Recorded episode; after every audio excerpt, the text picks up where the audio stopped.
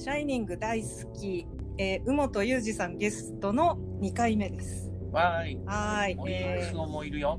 ー、森久さん、宇本さん、よろしくお願いします。あのさっきちょっとあの、その1の最後で私がちょっと喋って終わったんですけど、その、もう視覚的満足度が高いから、割とあの回収されないネタがあっても、まあそんなに気にならないかなという、あの言われてみればそうなんだけど。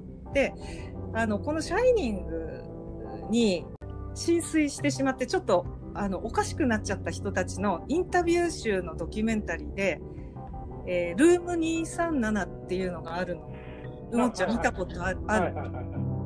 あれ、すごいよね。その、んなんていうんだ、こう、壁に貼ってあるシールとかが次のカットでないっていう、もうそれだけで、これは何かの大きな、あの 暗喩だあうん。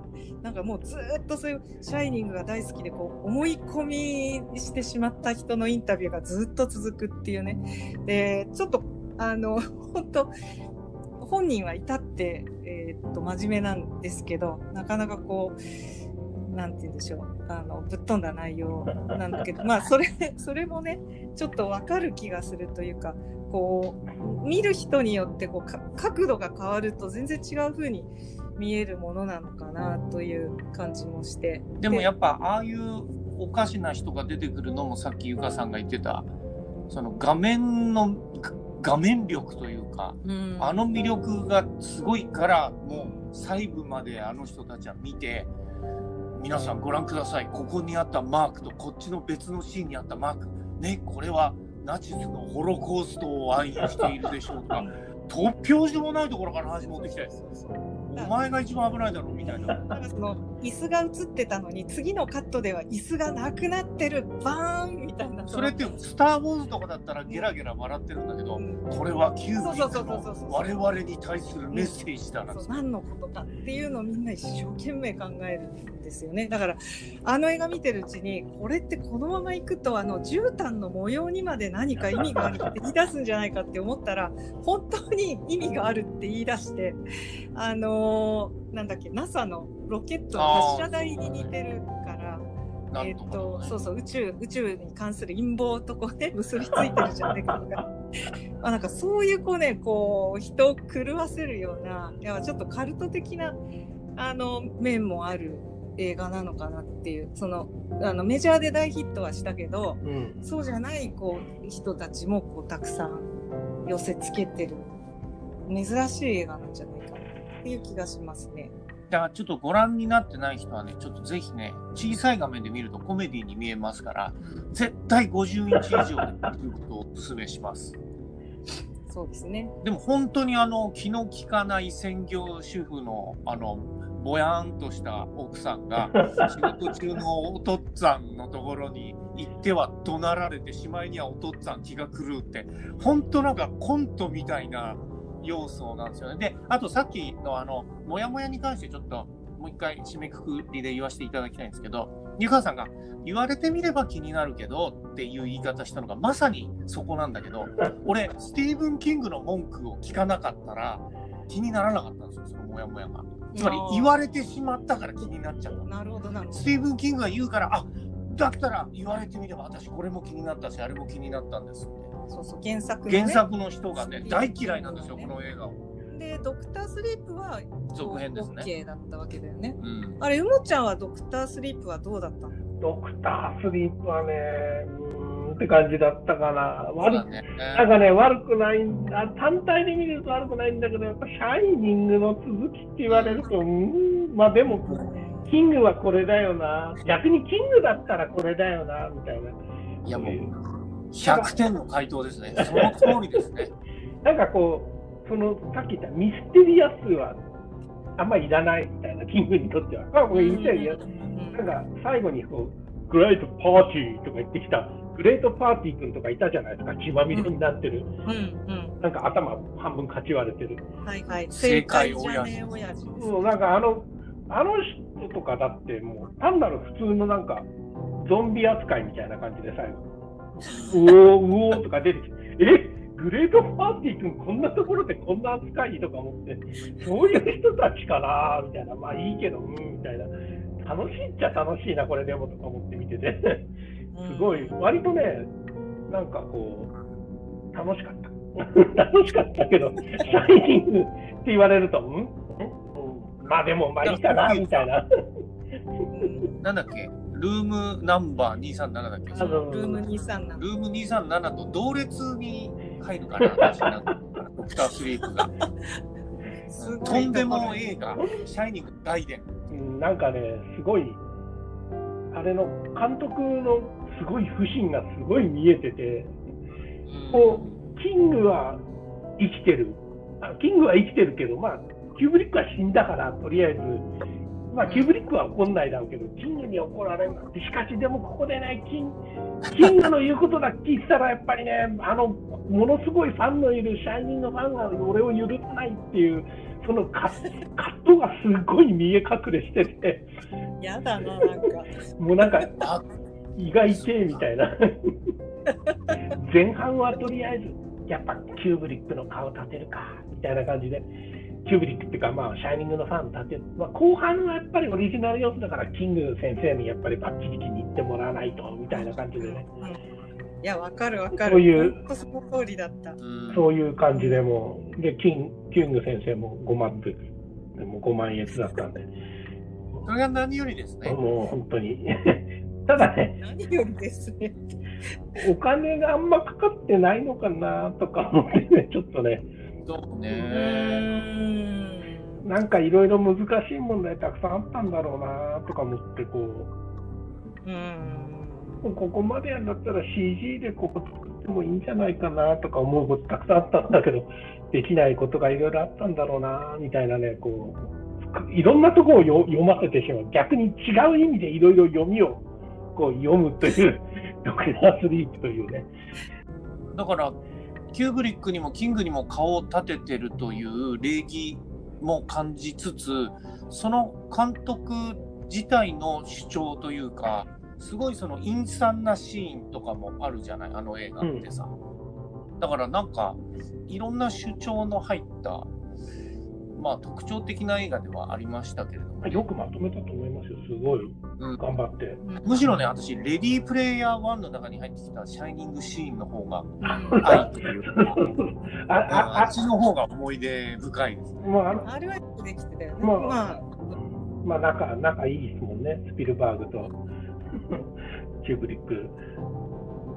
原作、そっかそっか、そこら辺まで AI でね。そ、うそうそう、AI もやってるし、俺取れないから君取ってよみたいな。ああ、なるほど、ね。俺飛行機嫌いだからちょっと来てよとか呼んで、AI 取ってよって言って言いながら死んでいった。まあいろいろマブダチだから、キングにはあんまり気使わなくていいから、オリジナル映画シャイニングをもうやる、やりたかったシャイニング出しましたって感じがすごい好きで、うんね。あのシーンを見ても、映画館ですごい、俺がすごい一人、もう、うおーってなってて。映画館邪魔にならないように必ず3列目ぐらいのところに座ってるんで、俺。うん周り邪魔にならないこうところでこう一人でこう前の方でこう見もだえてる人が俺みたいな。でもだからやっぱみんな好きなんだよね、だから。あまあ、そのシャイニングがねやっぱりその、あのーしその大元のシャイニングは本当に、なんだろう、オマージュにしていろいろこう作ることはできるけど、あのーなんか続編とかね、前日短とか、おそらくそういうのはもう作りようがないんでしょうね。無理じゃないですかね。ねえ。これだけこう、確立している感じだとね。うん。うんなんか、さっきその、椅子が映ってたのが映ってないとか、シール貼ってあったのが別のシーンで貼ってないとかあるとかっていう話ちょっと戻ってもいいですか、うん。私もちょっとね、一個思ったのがあって、うん。あの、ダニーがサンドイッチ食べながらお母さんとおしゃべりしてるシーンがあって、冒頭の方なんですけど、はいはいはい。あの、ダニーが一口ぐらいしか食べてないんですよ、サンドイッチを。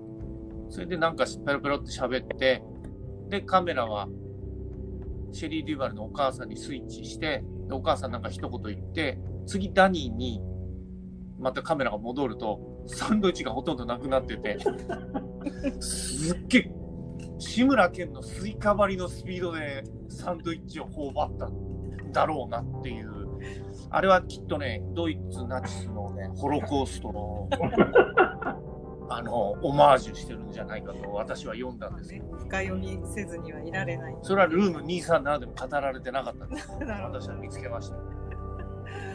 そうか。あとあの、ウイ、全然これまた話違うんだけど、ちょっといいですか、シャイニング思い出話に、うもちゃんも思い出して用意しておいてくださいよ。あの、ボールルームでウイスキー、久しぶりに飲むじゃないですはいか、はいトランスさんが。はいはいはいあのウイスキーが美味しそうでね、ウイスキーって飲めたらいいなって。あうん。で、大人になって飲めるようになってね、やっぱ、い今もいただきながらおしゃべりをしてますけど、あれやっぱいいことですな。うん。で、あそこにいた300人からのお客さんも、本当だったら、あの、ドクタースリープに出てこなくちゃいけないのにさ、うん。ねえ、あの、あの選抜は何ゾンビ選抜だった予算の都合っていうこと5、6人しか出てあ。こない。えお金なくなっちゃったんだと思います。ええって感じですよね。お金なくなっちゃった。すごいですよ。そうですね。でもなんかキューブリック大好き同業のもうちょっとちゃんとした CG 屋さん、俺ちゃんとしてない CG 屋さんですけど、ちゃんとしたうん CG 屋さんに、なんか、あの、シャイニングすごい好きでって言ったら、いや、シャイニングはダメだね。あれ単なるホラー映画だからって言われて、あ、そうなんだみたいなね。すいません。何映画？ホラー映画？だから、あ単なるホラー映画だから、キューブリックの中ではとか言われて、あ、そうなんだみたいな。でもごめん、俺あれ好きなんだよとか言って、そういう、それ、でもね、私、ここに今用意してたうん。メモにね、高水準のただのホラー映画って書あ、いてある。じゃあそれ、やっぱね、ただ、あの、いろんなことを回収しなかったおかげで、だから、だだかからら好き、好きなんでしょ？変に意味があったり、やっぱね、キングみたいに、あんまりいろんなことはっきりさせてたら、多分こんなに執着なかったと思うんですよね。だ。からそのただのホラそのうもちゃんの知り合いの方はただのホラー映画だからそんなにこう執着ないと。でもクスオさんはただのホラー映画だけどまあそこがいいわけですそう、ただのホラー映画を、あの、うん。なんていうの、グレードにまで、あのステージにまで上げて撮ってるっていう、なんか、だから、やっぱり冗談みたいなことをやってるんですよね、キューブリックさんは。なるほどね。内容も出来栄えも冗談みたいな映画です。はい。まあそんな感じで、えー、なんかあとい言い残すことは、うそうもちゃん、なんかないですか？残すことそうそう全然関係ないんですけど、うん。アメリカのアマゾンで、ジャック・トレランスの書いた本っていうのがリリースされてて、売ってる、え売ってるんですよ。えー、で、見つけてそう、買ったんですよ。それすごい気になるんですよ。あの映画見てても、彼が、まあ、小説、高校の先生辞めて小説を書いてるっていう体なんですけど、あの何を書いてるかって内容に関して触れられてないじゃない。なんかね、もでう全員、奥さんとそうそうそう、全全編あの、ジャックは働きすぎてか、ぶわーっていろんな文体で、こう構図でパズルのようになって、何百ページも書いてあるだけの本っていうのが売ってて、ああそういうそういう本なんだ。そういうことなん小だ説になってないんだ。なってない。もう1ページ目からそれみたいな。えージャックは今に気が狂うって、わーって書いてある。すげえな、この本って思って。すかさずアメリカのアマゾンで買って。それをこう本当に本にしちゃったっていうことなんですね。いや、シャッが聞いてていいですね。ださっき、ゆかさんから聞いて知ったんですけど、あの、ホテル番号237のルームキーのキーホルダーかなんか持ってるんでしょ？そうそうそう。売ってる売ってる。あのあとあの絨毯もね。絨毯持ってる売ってるよねあら。うん。あ、絨毯売ってる、絨毯売ってて、絨毯ここ欲しくて、仕事場の絨毯みんなあれにしたいんだけど、ううちの奥さんのミニさんからも絶対やめてって言われて。そうそう。まあそう本当そういうの欲しくなっちゃうんだよね。うん、でうさぎ用車ではあれだよね、セグウェイの代わりに三輪車かなんかね、じゃあじゃあ車内をコロコロコロコロコロコロコロコロって。そうだね。あれかわいい。まあ話はまあなんとなく尽きないなんとなわく尽きないけど、なんとなくなん尽きてきとなく。はいはい。まあこの辺で、はいじゃあ森くそさんも、はい。えーいつもありがとうございまましたた。呼んでください。はーい。はいそれでは、えーダイニング大好き2回目終わります。またねー。